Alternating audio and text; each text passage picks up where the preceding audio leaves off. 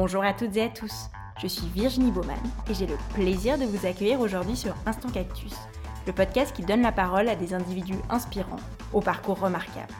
Leur point commun Ils ont su croire en eux afin de prendre leur envol et mettre en scène leur passion, talent, conviction et potentiel. Au-delà d'une simple valorisation de ces vécus passionnants, Instant Cactus se veut aussi une exploration des réflexions et questionnements qui ont jalonné leur chemin.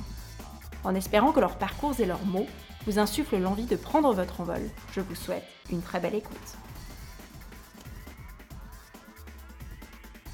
Pour ce premier épisode, je suis heureuse de recevoir Christina Hart, chanteuse et compositrice.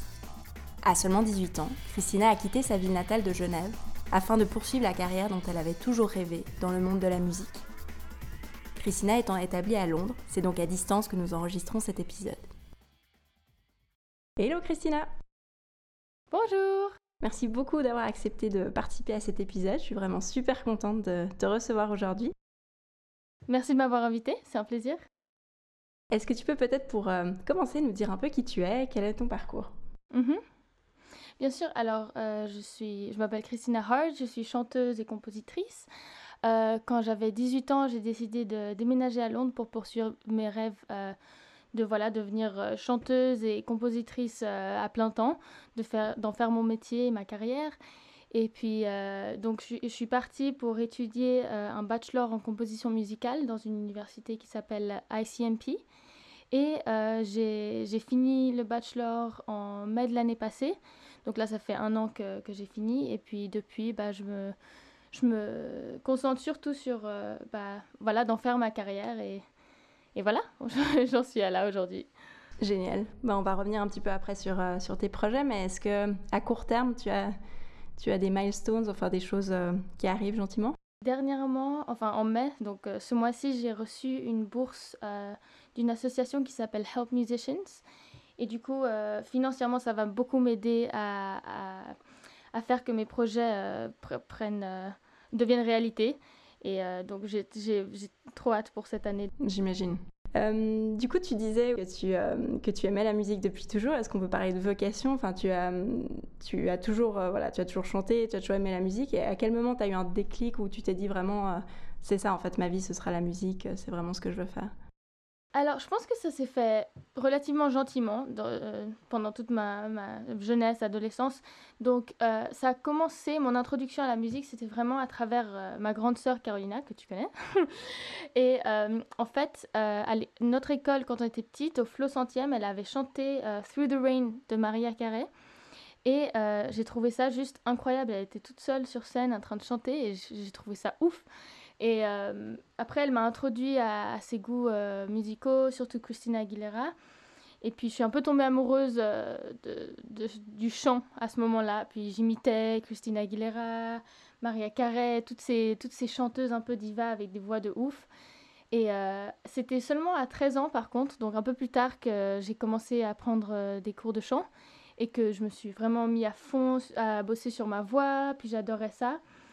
Et euh, ensuite, ça s'est gentiment transformé en quelque chose, euh, voilà, où j'étais là, euh, j'ai envie de devenir chanteuse. Normalement, c'est un peu l'inverse, où quand t'es petite, t'es là, ouais, j'ai envie d'être chanteuse, et puis après, t'as t'as ton adolescence, et puis t'es là, non, bon, voilà, j'aime chanter, mais voilà, on, on en arrête à là.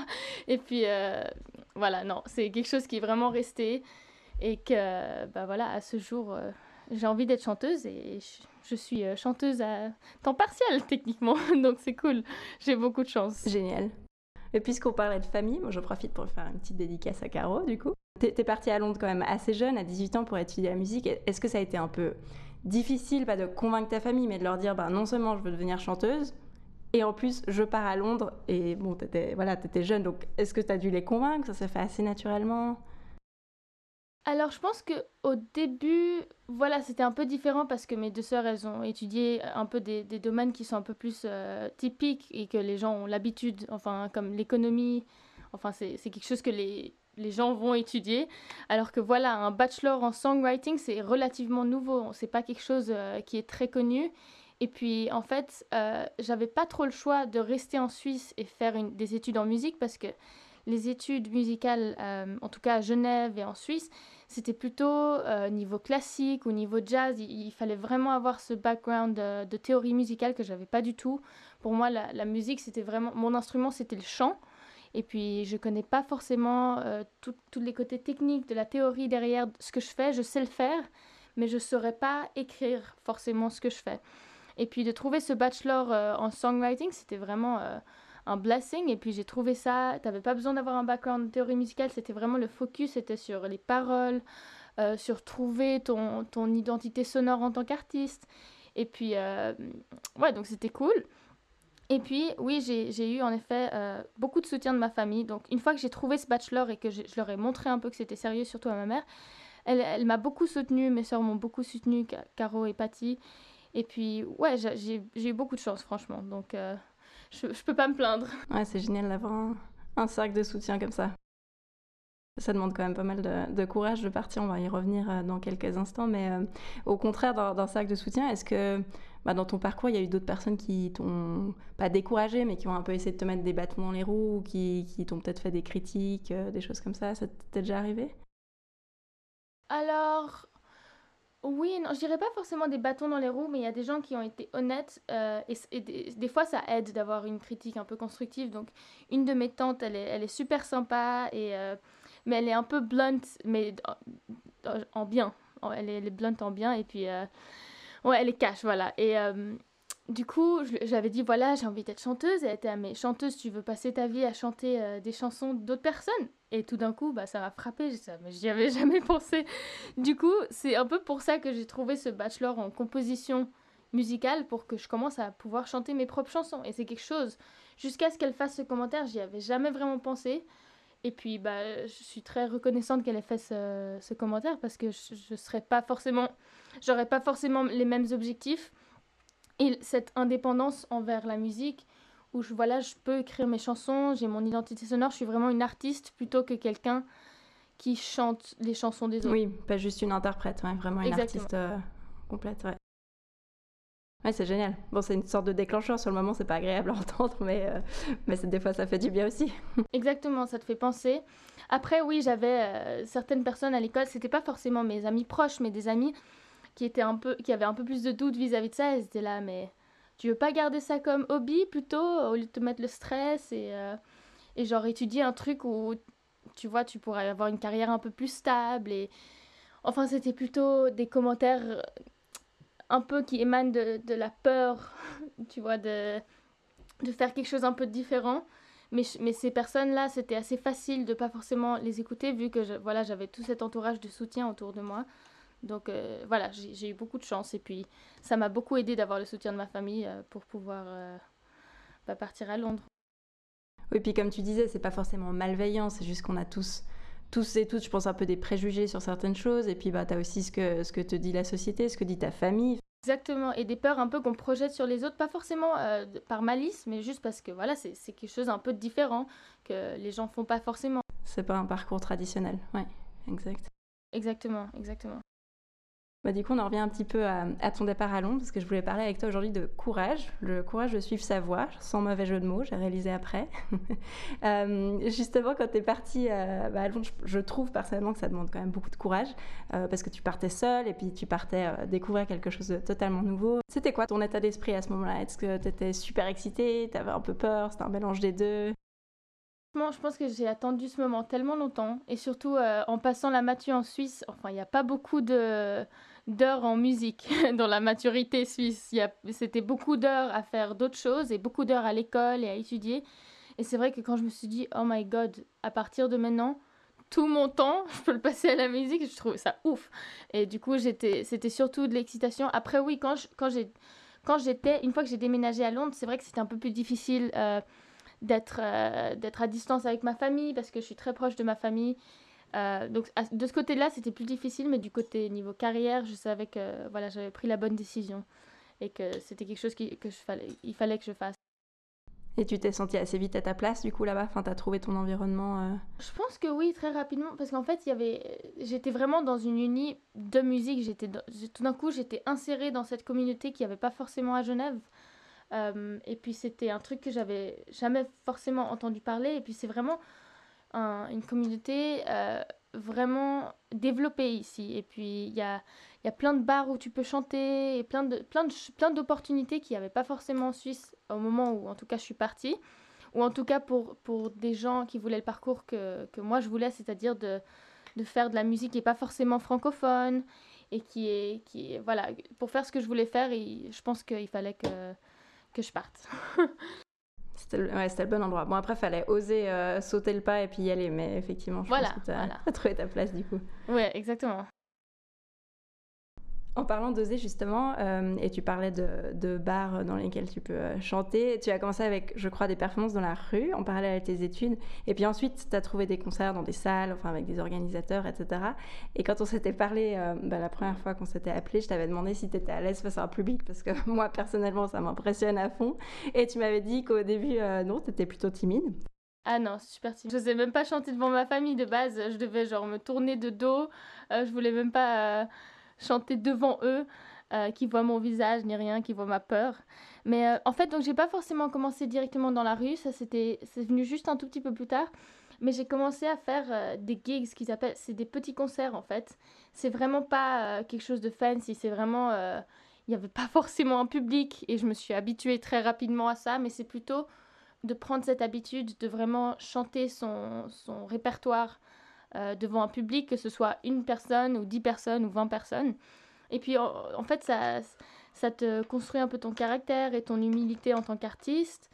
Et aussi, ça t'aide à t'améliorer, en fait. Et puis à savoir ce que tu dois dire entre les chansons, comment interagir avec euh, son public. Et du coup, ouais, j'ai fait mon premier gig, je pense c'était euh, novembre 2016, donc ça faisait deux mois que j'étais à Londres, et puis j'avais super peur. Et puis, je pense que je t'avais dit, non, que j'étais tombée dans les escaliers avec ma guitare et ça avait fait un énorme, ça avait fait un énorme bruit. Puis après, pendant, pendant mon set, euh, au milieu, j'ai oublié les, les accords de guitare d'une chanson, puis j'arrivais tellement pas à me souvenir que je suis juste passée à la prochaine chanson, des trucs comme ça. Mais sans ça, je serais pas vraiment où j'en suis aujourd'hui. Je me suis vraiment un peu jetée à l'eau. Et l'avantage, c'est que vu que je connaissais pas encore beaucoup de gens, c'est bon, je vais jamais les revoir ces gens. Ou alors, ouais, c'est tellement plus facile de se jeter un peu à l'eau. Euh, et donc voilà, c'était cool. Oui, c'est limite plus facile devant des gens que tu connais pas que des gens que tu connais parce que tu te dis qu'il va y avoir un jugement ou euh. Exactement, exactement. Et puis c'était pareil pour chanter dans la rue. Au début, ça me faisait tellement peur, mais après, tu vois que les gens, s'ils aiment pas, bah ils s'arrêtent pas, et s'ils adorent, bah ils s'arrêtent et ils écoutent et ils prennent des vidéos. Et donc euh, voilà, c'était vraiment un, parcours euh, assez cool de, de, voir que le plus tu le fais, en fait, le moins tu as peur et que tu réalises que voilà, il y aura toujours des performances qui seront mieux que d'autres parce qu'elles peuvent pas toutes, toutes être. Euh, tu peux pas toujours être à ton meilleur, que ça dépend de tellement de choses. Mais, euh, mais ça aide vachement de faire ça, de, se jeter à l'eau et de faire. J'imagine, j'imagine. Et là, tu vois l'évolution. Enfin, est-ce que tu as trouvé, j'imagine, un peu ta, ta, personnalité de scène? Tu, tu vois comment tu as évolué? Ouais, et puis euh, en fait, j'ai aussi mis un groupe euh, de, de, musique ensemble, puis c'est toutes des. C'est toutes des musiciennes. En fait, beaucoup, je suis allée à beaucoup, beaucoup de gigs depuis que j'habite ici. Et je faisais partie d'une communauté qui s'appelle So Far Sound en tant que volontaire. De base, maintenant, je suis plutôt artiste chez eux. Mais euh, en fait, j'ai juste réalisé que la majorité des, musiciens sur scène, c'est des, hommes. Et puis j'avais envie de faire un peu plus de place euh, pour euh, les femmes sur scène. Du coup, bah, ma guitariste, bah, c'est une guitariste, une bassiste et une... bah, c'est pas batteur, du coup, je sais même pas le mot français pour dire ça, tu vois. Ouais, une, une batteur, je sais pas. Mais euh, c'est hyper cool du coup d'un peu de ramener euh, la balance euh, de l'autre côté à ce niveau-là. Ah, c'est cool. Bah, vu ce que tu nous dis, c'est vrai que tu fais beaucoup de choses, enfin, dans le sens tu écris tes chansons, j'imagine que voilà, tu gères aussi un peu ton image, tes réseaux sociaux, la recherche de gigs, etc. Donc on peut t'appeler clairement une self-made woman, sans aucun doute. Merci beaucoup. et, j'imagine, bon, as forcément, enfin, ton quotidien n'est pas toujours le même, mais qu'est-ce que ça implique En fait, ça, ça, ça, couvre en fait beaucoup de choses, parce que comme tu dis, oui, il y a, y a être artiste et faire de la musique, mais en fait, tu te rends compte vite en arrivant à Londres que tu, tu peux pas que faire ça. Ou en tout cas, euh, si tu as beaucoup de chance et que tu trouves un manager en mode euh, en deux mois, ce qui arrive pas forcément, il faut un peu prouver pourquoi on doit te soutenir en tant qu'artiste en fait. Tu dois, tu dois comme faire tes propres marques euh, dans l'industrie et te montrer et, être un peu partout à la fois au début Mais en même temps, tu dois faire tout ce côté admin, et puis, comme tu dis, les réseaux sociaux, ton image, et puis ça m'a pris beaucoup de temps quand même de, de un peu gérer tout ça à la fois, et d'avoir un peu un système euh, qui m'aide. Et puis, c'est pas, c'est pas en mode tu t'assieds et tu, et tu trouves euh, euh, ta brand en tant qu'artiste. Il faut vraiment, il faut développer ça, il faut... Tu as besoin de temps et voilà de développement comme tu dis et puis ça arrive pas du jour au lendemain et il faut accepter ça aussi que tu peux pas tout faire en un jour et puis même pour l'écriture, enfin, j'imagine tu as des moments où tu es inspirée et créative et d'autres euh, c'est juste sec, il n'y a rien. Donc euh. ah, c'est clair. Bon bah par exemple ce confinement c'est pas très inspirant niveau euh, songwriting, mais mais au moins bon je peux me concentrer sur l'autre côté un peu. Mais c'est vrai que c'est vrai que c'est difficile de tout faire à la fois. Il y a un peu des périodes où voilà comme tu dis, tu te focuses sur le sur l'écriture et la musique. Mais après que tu as fait cette musique, si tu as envie que les gens l'écoutent, bah, il faut faire tout l'autre côté, en fait, le côté euh, business marketing. Euh, qui, qui, en fait, tu ne peux pas délaisser, sinon tu as, as, bossé tout ce temps sur cette musique que tu adores, aucune visibilité. Voilà, donc... Euh. Parce que là, à l'heure actuelle, tu n'as pas de manager, c'est toi qui gères directement? Alors bon, c'est un peu une grey area parce que j'ai trouvé un manager justement à un de mes gigs, c'était en en juillet de l'année passée déjà, mais j'avais un, j'avais un boulot part-time euh, à ce moment-là qui me prenait pas mal de temps, donc forcément euh, consacrer autant de temps à mon projet que je voulais. Après, j'ai quitté. Et après, j'ai eu un autre job. Euh, mais là, on bosse vraiment ensemble parce qu'il me soutient vraiment dans, dans, mes projets. Et puis, en fait, je fais encore beaucoup de choses parce qu'on n'est que deux personnes. Mais en fait, il fait tout le côté advertising, toute la promo, en fait. Euh, en fait, ce que je disais à mon copain l'autre jour, c'est qu'il fait toutes mes ads et il va, il fait, il va faire tout mon, un peu mon marketing campaign pour, euh, pour mes prochaines sorties. Et puis c'est quelque chose, si j'avais pas d'aide, bah là j'aurais pu compter au moins euh, une centaine d'heures à essayer de comprendre et de devenir experte moi-même en Facebook Ads Manager. C'est pas du jour au lendemain où, où tu peux dire ouais ouais c'est bon, je sais comment find my target audience. C'est juste pas ouais, c'est très difficile. Et du coup, bah, je suis hyper euh, reconnaissante d'avoir cette aide. Mais c'est vrai qu'on n'est que deux personnes. Et puis, euh, il y a quand même plein d'autres choses à part ça auxquelles penser et, à faire. Donc euh, voilà, c'est un peu... Parce que typiquement, quand tu travailles, bon, par exemple, sur ta musique, tu as quelqu'un qui produit ta musique? Oui, alors j'ai mon copain, j'ai beaucoup de chance, qui, qui est aussi mon, mon, producteur. Je travaille aussi avec d'autres producteurs, mais c'est vrai que euh, d'avoir mon copain avec qui on fait des, des sessions à temps en temps normal. Euh, on en fait euh, deux par semaine.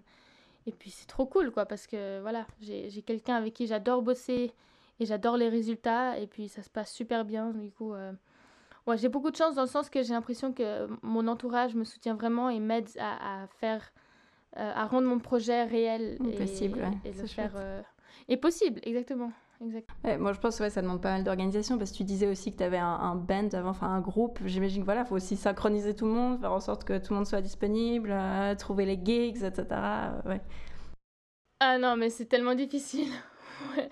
Ah non, mais pour les répètes, non mais laisse tomber, euh, tous les doodles là que je dois faire et puis euh, et tout, et, et, que tu vois qu'en fait t'as as cinq calendriers de musiciens à gérer et qui sont pas du tout compatibles en général parce qu'il y en a un qui a un part-time job, il y en a un qui a un, un euh, full-time job, puis il y a quelqu'un qui a qui a des shifts, euh, qui a un rota qui change chaque deux semaines, donc ils peuvent pas donner de réponse euh, jusqu'à genre deux semaines avant la répète. C'est très compliqué en vrai, mais il y a toujours un moyen. C'est juste qu'il faut, comme tu dis, il faut s'organiser super à l'avance pour en fait que tout le monde soit sur la même longueur d'onde et que et qu'il n'y ait pas de surprise en fait, parce que je pense que j'ai appris en faisant l'erreur beaucoup de fois qu'il fallait juste se prendre, euh, peut-être, euh, c'est quelque chose de, mettre de buffer time sur les choses. Au lieu de dire, ouais, la deadline c'est là, tu te mets une fausse deadline et puis, et puis tu te mets en vrai deux semaines. Euh, la fausse deadline, elle est deux ou trois semaines avant la vraie deadline. Et du coup, vu que, tu, vu que tu fais beaucoup de choses et que tu gères beaucoup de choses, j'imagine que tu as la tête bien pleine. comment comment tu arrives à, à t'ancrer, enfin pas à te laisser un peu submerger par tout ça Tu as des routines qui t'aident ou des choses que tu fais? Euh, alors ça dépend vraiment. Je pense que de base, j'avais quelque chose qui s'appelle un bullet journal. Je sais pas si tu as entendu parler oui, de absolument, j'en fais un aussi. Ouais. ouais, bah c'est trop cool. Déjà ça te ouais, et bah de base, je faisais ça, puis après j'ai un peu perdu l'habitude et c'est vrai que ça fait peut-être, je sais pas, depuis que j'ai fini l'uni, où j'avais pas l'impression que j'avais un système d'organisation qui était vraiment là pour m'aider, tu vois, où c'était un peu plus. Euh, ouais, je sais pas, j'étais, un peu perdue dans mes projets et de savoir qu'est-ce qu'il fallait, qu'est-ce qui était euh, à mettre en priorité vis-à-vis de d'autres choses, parce qu'il y a toujours 3 millions de choses à faire, mais il faut toujours euh, en choisir une, tu peux pas faire toutes les choses en même temps. Du coup, bah, je pense que ça fait 2-3 semaines que j'ai commencé un nouveau bullet journal et puis ça m'aide vachement à, comme tu dis, à pas avoir la tête trop pleine et submergée de, de différentes choses et différents projets et différentes idées aussi. Du coup, euh, voilà, moi je conseillerais à, à quiconque euh, a tous ces projets dans sa tête de, de vraiment faire une sorte de mind map et de bullet journal, ça, ça aide beaucoup. et puis c'est vrai que de mettre par écrit, enfin de poser ses pensées sur le papier, ça aide clairement à, à lâcher du lest. Exactement, et d'avoir tout dans, la même, dans, tout dans le même endroit en fait. Parce que des fois, je me retrouvais à avoir des listes sur une app qui s'appelle Todoist. Après, dans mes, dans mes notes dans mon téléphone, après, dans mes notes dans mon ordi, dans mes voice memos. Et tu t'en sors plus. Tu te retrouves plus en fait. Non, en fait, tu sais, pas, tu sais que tu as eu les idées, mais tu les retrouves pas, du coup, tu te rappelles pas. Et entre tout, tu as quand même du temps pour toi. Enfin, j'imagine qu'avec le confinement, ça a un peu changé la donne, mais tu arrives quand même à prendre du time off et à te dire, bon, bah, je fais carrément autre chose et je me relaxe ou c'est un peu difficile? Je pense que quand je retourne en Suisse voir ma famille, c'est super facile parce que je déconnecte un peu direct. Et puis le seul euh, but, c'est de voir mes amis et voir ma famille et de vraiment passer du temps avec les gens que j'aime. Mais euh, c'est vrai qu'à Londres, euh, j'ai un peu cette. J'avais en tout cas jusqu'au confinement, j'avais un peu cette mentalité que toutes les heures de la journée peuvent se consacrer au boulot, tu vois, genre à la musique, mais pas seulement la musique, mais le côté un peu genre tout le reste en fait. Et puis, ce qui s'est passé, c'est que le premier mois du confinement, vu que en fait je venais de commencer, ça faisait un mois que j'avais commencé un part-time job, j'avais pas eu autant de temps à consacrer à mes projets. Du coup, je me suis dit, ah c'est bon, je peux m'y mettre à fond. Mais du coup, je, je me suis presque surtravaillé pendant un mois et j'étais vraiment un peu, j'étais pas heureuse et j'étais super stressée, ouais, épuisée et puis stressée alors qu'il y a, a personne qui me mettait la pression à part moi-même, tu vois. Euh, du coup, je pense que le confinement, ça m'a vraiment aidé à, à juste take a step back. Et puis, en fait, c'est la première fois depuis que je suis arrivée à Londres que je prends des week-ends off. Genre, samedi et dimanche, bah, j'ai pas besoin d'être productive. Si j'ai envie de faire quelque chose, bah, je le fais, mais si j'ai pas envie, bah, je le fais pas. Puis des fois, je me rendais compte que je faisais des to-do list, euh, ça prenait, euh, ça aurait pris, si tu comptais chaque chose, genre 36 euh, heures, alors que, tu, vois, genre, il y a, On a encore que 24 heures dans la journée, ouais, pour le moment. ouais, exactement. Et après, il faut dormir, il faut manger, il faut faire des choses, du coup, voilà. Mais j'apprends encore un peu cette work-life balance, mais je pense que, technique, quelque part, ce, confinement m'a aidé à, trouver un peu cette balance et, et, me dire que, voilà, la vie, c'est pas c'est pas tes projets, c'est pas que c'est pas que tes projets. Et c'est pas que, ouais, c'est pas que le boulot. Hmm. Oui, et puis clairement prendre du time off aussi un petit peu, euh, ça te permet, bah, comme tu disais, de prendre du recul euh, au sens très littéral du terme. Et puis exactement, ça te laisse aussi un peu de la, euh, comment dire, de l'espace mental aussi pour être créatif et. C'est ça. Et puis en tant que compositrice, je veux dire, tu vas écrire des paroles sur quoi si tu sors jamais, tu vois. Enfin, c'est ça que je me dis. Donc voilà, je suis contente d'avoir pris ce recul un peu et c'est quelque chose où j'ai vraiment vraiment envie de maintenir une fois que les choses redeviennent un peu reviennent un peu à la normale, que c'est quelque chose que j'ai vraiment envie de maintenir parce que je trouve que c'est une bonne habitude que j'ai pris pendant ce confinement. Et tu parlais avant de, de job que tu avais sur le côté, donc pour le moment tu vis pas encore ta musique, mais tu as des petits boulots de temps en temps, tu arrives à équilibrer entre, entre tout ça? Ouais, alors c'est un peu compliqué parce que des fois c'est super bien du côté musique, du coup, après, je me dis, ah, c'est bon, je peux quitter. et en fait, non. Ah, tu fais deux mois et après, es là, j'ai pas assez de gigs pour payer mon loyer ou j'ai pas assez de ça. Du coup, là, j'ai trouvé un, un, job en tant que réceptionniste que j'aime beaucoup parce que c'est c'est pas en mode tu travailles du lundi au mercredi ce que j'avais avant, mais c'est chaque semaine ça, change. Et en fait, la liberté que j'ai avec ce nouveau boulot, c'est que si j'ai une session ou si j'ai un photoshoot ou si j'ai quelque chose un certain jour de la semaine, je peux dire jeudi je peux pas bosser ou, le 26 mars euh, je peux pas bosser. Et puis ils disent ok et ils me donnent les shifts euh, par rapport à ça.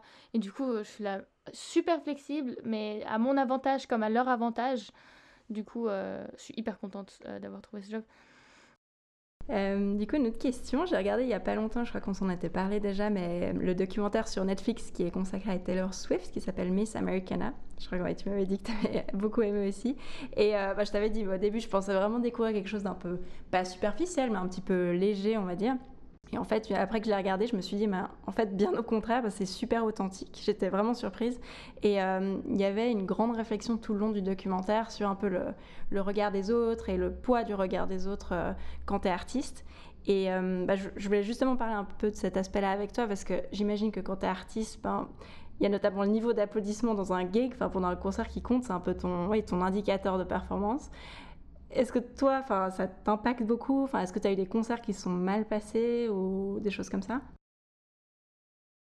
Alors, des concerts qui se sont mal passés, je dirais pas des concerts même, mais c'est plutôt peut-être une chanson où j'ai chanté une note que je voulais pas chanter, où j'ai pas atteint la note que je voulais, ou alors où j'ai un musicien, parce qu'il y a un de mes gigs où c'était un musicien qui jouait le piano, où il y a juste le son du piano, il, a complètement bugué et il a commencé dans la mauvaise tonalité. Du coup, moi, je chantais dans la tonalité euh, de l'instru qui jouait en même temps que les musiciens, mais le piano était, euh, il était un demi, une demi-tonalité off. Du coup, j'étais, ah, mais je comprends pas si je chante complètement off. enfin, ça dépend. Mais c'est vrai que, voilà, le regard des autres, euh, et les... oui, il y, y, aura toujours des performances qui seront meilleures que d'autres, et je pense que j'ai accepté ça, alors qu'avant, euh, je, me, je me mettais beaucoup de pression pour faire euh, le mieux que je pouvais. Enfin, je pense que j'ai appris, vu que j'en ai fait assez, qu'il y, y aura où je serai plus contente que d'autres, plus contente que d'autres. Et, des fois, le public, il est, il est super into it. Des fois, le public, non. Mais ça ne dépend pas forcément de moi. Il y a aussi les présentateurs qui, qui ont beaucoup d'influence sur le, un peu l'énergie du public aussi. Et puis, voilà, je pense que j'ai appris qu'il y a plein d'autres paramètres qui, qui dépendent pas du tout de moi, en fait, euh, qui impactent euh, le, le, concert ou les trucs comme ça. Du coup. Mm. T'as raison, mais c'est vrai que c'est pas évident parce qu'en fait, j'imagine que quand tu te retrouves face à la scène, bah forcément, t'as tous les visages face à toi, tu vois directement la réaction. Enfin, c'est pas, c'est pas toujours facile. C'est difficile de s'habituer, mais je pense que. Ouais, je pense que je me suis juste un peu habituée et puis c'est quelque chose que j'aime, j'aime beaucoup, j'adore. Je pense que c'est ma, c'est ma chose favorite de chanter euh, devant le public maintenant. C'est ironique parce qu'avant c'était le truc qui me faisait trop peur. Mais maintenant, j'adore et puis j'ai toujours des chansons avec lesquelles euh, ils, chantent avec moi. Je leur demande de chanter euh, un refrain et puis c'est super stylé d'entendre des gens chanter ta chanson. Donc voilà, je suis très contente. Ouais, bah, au final, tu tires du plaisir, alors que peut-être au début, voilà, comme tu disais, tu étais timide, donc c'était plus compliqué, mais... C'est ça, c'est ça. C'est plus, c'est plus fun maintenant, et c'est plutôt un truc où, vraiment je peux me lâcher, parce que tu, bosses, tu passes beaucoup de temps à écrire, et, dans le studio et tout, et après, tu peux finalement, en fait, partager ça avec des, vraies personnes, et puis c'est ouf, quoi. Donc, euh, voilà, il faut, il faut en profiter. Clairement. Et tu parlais de vraies personnes, mais après, il y a les personnes aussi qu'on voit pas. Je pensais notamment aux, réseaux sociaux, parce que bah, je regardais encore ton compte tout à l'heure, euh, tu as, beaucoup de followers, et puis les gens interagissent pas mal avec tes posts, hein, c'est chouette. Euh, il y, a, y, a pas mal de likes, de commentaires, mm-hmm. etc. Mais est-ce que Enfin, mhm. j'imagine que tu n'as pas eu des commentaires négatifs, mais est-ce que des fois c'est un peu difficile à gérer selon ce que tu reçois? C'est un peu. En tout cas, sur Instagram, j'ai jamais eu vraiment de, de problème. C'était plutôt sur TikTok. Mais même sur TikTok, en fait, euh, peut-être 99,9% des commentaires que je reçois, ils sont, ils sont tellement choux et tellement. Euh, c'est tellement des énormes compliments. Mais il y avait, je pense, c'est seulement deux commentaires que j'ai reçus. Et là, tout d'un coup, on met tellement d'importance sur deux commentaires, alors que je pense si tu comptes le nombre de commentaires que j'ai sur TikTok, il y a probablement 300 ou 400 commentaires. Et puis c'est fou qu'en tant qu'humain, on, met tellement d'importance à, quelque chose de négatif au lieu de des positifs. Et en fait, ce que j'ai appris, c'est que il faut donner de l'importance à aucun des deux. De, que ce soit négatif ou positif, il faut faire les choses parce que toi, t'aimes les faire. Et puis oui, enfin, ça fait toujours plaisir d'avoir euh, la validation des autres personnes. Mais si on n'a pas ces expectations qui sont souvent irréelles, bah ça, ça aide beaucoup en fait à, être plus euh, humble, on va dire, et de pas, et de pas juste un peu se détacher de ce, ce monde un peu virtuel où oui, c'est ouf d'avoir une communauté virtuelle parce que ça, ça aide justement à avoir des fans qui sont pas forcément à Londres, et puis il y en a, mais euh, aussi de, de, de, se rendre compte que c'est pas la vraie vie, et puis que en dehors de notre téléphone et de notre compte Instagram, bah, on est bien plus que le 0,1% de notre vie que ça montre, tu vois. Exact, exact. Mais c'est vrai que c'est pas évident de se détacher parce que ça peut vite devenir une addiction quand tu commences à avoir euh, un peu de, on va dire, une notoriété sur Instagram, enfin que tu as un nombre de followers. Tu vois un like, tu vois un follow, tu es là, ah, trop bien. Et puis en fait, tu attends que ça s'enchaîne, puis le jour où ça s'enchaîne plus, bah ouais, ça te fait presque euh, un setback, quoi, alors que c'est inexistant. Exactement. Ce qui se passe aussi beaucoup, c'est que bien évidemment, je fais partie d'une communauté euh, de musiciens euh, qui font tout un peu la même chose que moi, même si euh, c'est pas forcément la même musique. Et puis des fois, c'est difficile de pas se comparer en termes de nombre avec d'autres personnes qui font techniquement on paper la même chose que toi, alors qu'ils font pas la même chose dans le sens où on a toute notre musique et que le succès de l'un n'enlève pas du succès de l'autre. Mais c'est vrai que par exemple, je me retrouvais à, comparer mes nombres de followers avec euh, un autre artiste, et là, mais et mon copain, qui, je trouve qu'il est super euh, wise, il était mais le fait que lui, il ait 200 followers de plus, est-ce que ça, est-ce que ça enlève euh, de tes followers à toi? Ou est-ce que ça. Comment ça t'impacte toi? Et la réalité, c'est que ça m'impacte pas. Ça n'impacte pas mon public. Et puis c'est vrai que quand on réalise, quand on se détache un peu, comme tu dis, des, des nombres de followers, de likes, de commentaires, c'est là où en fait on peut apprécier, je pense, la plateforme un peu plus pour ce que c'est, c'est-à-dire de connecter euh, avec d'autres gens plutôt que de se retrouver en compétition tout le temps avec euh, n'importe qui, tu vois. Non, au final, c'est ouais, une plateforme pour la visibilité et les connexions. Comme tu dis, c'est pas le, le, reflet de ton talent ou de ta réussite. Euh. Exactement, exactement. Même si c'est difficile, en fait, je pense que vu que, bien évidemment, vu qu'on voit ces nombres, c'est difficile de pas comparer. Mais je pense que c'est important de, de, de, un peu se reprendre sur, sur soi-même, de se dire, voilà, ça, ça n'impacte pas directement ma carrière qu'il y ait 200 ou 300 followers de plus ou de moins. Enfin, on s'en fout, quoi. C'est à la fin de la, fin de la journée, c'est vraiment c'est la musique qui compte, tu vois. Donc, euh, voilà. En tout cas, j'ai envie que ce soit la musique qui compte pour moi, tu vois. Tu peux avoir 100 000 followers et il y, en a, y en a zéro qui écoute ta musique parce qu'il te follow juste parce que t'es es jolie. Enfin, moi, j'ai pas trop envie de... Moi, j'ai envie d'avoir vraiment une, une communauté où où le focus est vraiment sur ma musique ou sur euh, les intérêts qui me portent à cœur. Comme moi, je serais engagée avec euh, leur intérêt aussi. J'espère que j'ai envie que ce soit vraiment une communauté de, gens similaires et inspirants et voilà. Donc, euh, ouais. exact, ouais, qui sont engagés vraiment avec ce que tu fais, complètement. On parlait avant d'évolution et puis euh, voilà que, que tu as pas mal changé par rapport à tes débuts. Est-ce que tu penses que Londres a eu un impact sur toi par rapport à ça? Ça t'a influencé? Euh, Je pense que ça m'a aidé à, à ne pas, comment on dit en français? Not care about how people, what people think of you. De pas, de pas mettre d'importance sur euh, ce que les gens, leur opinion de qu'ils ont sur toi. Parce qu'en fait, tout le monde à Londres, un peu, j'ai l'impression qu'ils font leur propre truc et qu'ils se posent pas 3000 questions, tu vois. Ils ont pas Bon, alors que c'est difficile quand même que quand tu es à l'école et que tu es un peu la seule qui fait la musique ou quelque chose comme ça, qui poste des vidéos sur YouTube. Moi, je me souviens, il y avait des gens dans ma classe. Euh, je publiais dans, notre groupe WhatsApp le lien de mes nouvelles vidéos. Puis après, il y avait quelqu'un qui faisait un commentaire en mode genre, on s'en fout. Et ça, ok, merci. genre, I'm trying here. Mais euh, du coup, je pense que de partir à Londres, ça m'a vraiment aidé à pas ouais, de juste pas avoir peur d'être moi-même en fait. C'était un peu un nouveau départ dans ce sens-là et puis je suis contente de, de l'avoir fait. et est-ce que au contraire, tu as eu des moments un peu, pas des doutes ou envie d'arrêter, mais peut-être des moments down et, comment tu fais pour les gérer s'il y a des moments un peu moins favorables? Bon, alors des moments down, il y en a eu beaucoup, hein, je peux, crois-moi. Et puis le truc, c'est que ça arrive plus souvent que ce qu'on pense, euh, surtout euh, si tu regardes les réseaux sociaux des, des artistes, tu penses, ah, euh, tout se passe bien toujours, alors que c'est pas le cas. Il y a toujours des doutes, surtout quand tu es un créatif. Quand tu es une personne créative, je pense que ça fait partie euh, du job presque d'avoir des doutes, vu que de, de, base, tu partages ton travail, c'est tellement personnel, c'est tellement vulnérable. Ouais, tu t'exposes pas mal euh, quand même. Que ouais. tu te mets un peu dans une position to get hurt, alors que les gens ont pas envie forcément de, de parler mal de toi ni rien, c'est juste que ouais, c'est difficile des fois. Niveau doute, le plus important, c'est d'en parler. D'en parler avec des gens qui sont dans la même situation que toi, parce que de, parler... Euh, si tu regardes les réseaux sociaux, comme je, comme je disais avant, c'est que tu vois que tout le monde euh, fait leur projet, ils sont super contents, super motivés.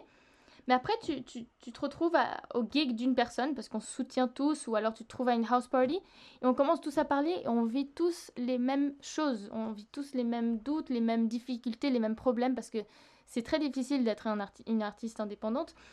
Du coup, d'en parler, soit tu, soit tu remarques qu'il n'y a pas de, de raison pour lesquelles tu penses ça, mis à part le fait que tu te sens un peu down. Et euh, soit les doutes euh, sont, sont, fondés, mais c'est quelque chose sur lequel tu peux bosser. En, mode, tu, tu doutes, euh, ah, je sais pas si cette chanson, elle est vraiment finie. Bah, à ce moment-là, la personne peut te dire, oui, bah alors travaille un peu plus dessus, regarde ce que tu peux faire. Et puis, et puis tu te rends compte qu'il y a une réponse un peu à ces doutes, qui fait que tu, après tu peux avoir cette, te décharger mentalement un peu euh, de ces doutes et puis euh, être plus motivé. Oui, as un peu une, euh, ouais, comme tu disais, ça fait de nouveau un autre cercle de soutien autre que la famille. C'est vrai que c'est un peu presque une communauté. C'est ça. Je pense que c'est important d'avoir ce soutien communautaire où c'est vraiment en mode on est tous en train de vivre la même chose et puis de, s'entraider. Il y a beaucoup de gens qui ont encore cette mentalité qu'on est tous la compétition de l'une de l'autre et même moi je pense que j'étais comme ça avant. Et puis, quand tu parles aux gens qui sont en train de, de faire la même chose que toi, tu te rends compte que c'est difficile pour tout le monde et que c'est important de s'entraider. Et de... Parce qu'on est tous humains et on aime ce qu'on fait, et puis c'est important de se soutenir. Quoi. Oui, et puis effectivement que c'est pas de la concurrence. Exactement, et c'est plus, plus sympa de voir euh, tes, les artistes qui sont dans la même communauté que toi comme des amis avec qui tu peux bosser et avec qui tu peux faire de la musique et jam plutôt que de la concurrence. quoi. C'est un peu voilà, donc c'est plus fun de le voir comme ça, tu vois. Et euh, pour parler de choses un petit peu plus positives que les doutes, on va plutôt parler de succès. Euh, perso, je suis assez enfin, dans l'idée qu'il faut célébrer un peu toutes les formes de succès, même si c'est les petites victoires du quotidien qui semblent ouais, super insignifiantes pour les autres, mais euh, c'est super important. Est-ce que toi, tu as des choses que tu as célébrées récemment? Le plus gros succès, je pense que j'ai eu, en tout cas behind the scenes, c'était vraiment finir euh, mon EP. Parce que les EP, il y en a eu quatre, tu vois. Là, on en est au quatrième et les trois autres, ils se sont un peu fait. Euh, euh, c'était un peu des drafts presque, des brouillons, mais c'était des chansons finies, mais qu'on n'a pas sorties parce que c'était c'était pas forcément la direction ou je sais pas, mais vraiment d'avoir fini ce quatrième EP qui sera en vrai mon premier EP qui sortira. pour moi, c'était un énorme succès et c'était en décembre 2019. Et puis après, d'avoir un manager, ça m'a beaucoup aidé. Euh, j'ai reçu cette bourse en mai, donc ça, ça m'a beaucoup boosté euh, ma confiance en mon projet. Et puis, euh, bah, cette semaine, le plus gros succès que j'ai c'est que I'm elle est passée à la radio, sur une radio suisse, sur Radio Chablais, et elle fait même partie de la playlist officielle. Du coup, elle passe deux fois par jour, et, et ma mère, elle m'envoie toujours des messages, ce que je trouve trop chou. Mais du coup, ouais, il faut, il faut célébrer les petits succès, il faut. Complètement, complètement. Bah, c'est ça aussi qui te rebooste et qui te permet de continuer à avancer, quoi. Et du coup, bah, j'allais te demander quels étaient tes futurs projets, mais euh, tu parlais de ton EP, du coup, ça sort quand, si c'est pas trop tôt pour le dire? Mon premier single, I'm a Mess, va sortir euh, fin juin. Du coup, ce sera juste après ce podcast. Ensuite, il y aura le deuxième single, ce sera fin de l'été, qui s'appelle Bad Girlfriend. Et ensuite, euh, les, deux, les deux autres chansons, donc l'EP euh, total avec le CD et tout, sortira, je pense, euh, cet automne. Donc j'ai trop hâte. Ce sera une année. Génial, on se réjouit. Merci beaucoup. Et du coup, vu qu'on arrive un peu sur la fin de cet épisode, je vais te demander si, voilà, si tu pouvais te téléporter quelques années en arrière quand tu as commencé, est-ce qu'il y a un conseil que tu aurais voulu te donner à cette époque-là? Je pense que oui, c'est de ne pas mettre autant la pression sur moi-même euh, à 18 ans. Parce que je pense que personne dans ma famille m'a jamais mis de pression, c'était vraiment, ça venait de moi. Et aussi du côté niveau sociétal, un peu où tu penses que tous tes succès et puis tous tes rêves doivent se passer dans ta vingtaine. Sinon, euh, ça va pas se passer. Et, surtout au niveau artiste euh, femme, dans la dans la dans l'industrie de la musique, tu as vraiment l'impression qu'après tes 30 ans, c'est bon, tu es trop vieille quoi. Alors que c'est pas c'est pas la réalité. Je vois de plus en plus de femmes euh, dans leur trentaine qui débutent un peu leur carrière. Euh, par exemple, Caroline Polacek, ça fait euh, bah, toute sa vie, j'imagine qu'elle fait de la musique, mais elle a sorti son premier album, je pense qu'elle avait 33 ans. Et puis il est ouf, et du coup je me dis, mais 33 ans, j'ai encore 11 ans pour faire ça. Mais j'ai tout le temps du monde, tu vois. C'est pratiquement une autre vie de ce que j'ai eu en tant que vie d'adulte là. Et puis vraiment de ne pas se précipiter, qu'on a le temps et que voilà, il y a aussi d'autres choses dans la vie que les projets, c'est-à-dire la vie et les amis et la famille. Et c'est important de, de voilà, enjoy it, you know. Complètement. Merci pour ce très bon conseil. On arrive ainsi à la fin de cet épisode. J'espère qu'il vous a plu. Un grand merci, Christina, pour ta participation et ta gentillesse. Vous pouvez retrouver Christina sur Spotify, TikTok et Instagram en cherchant Christina Hart. Merci à toutes et à tous pour votre écoute et je vous donne rendez-vous pour le prochain épisode.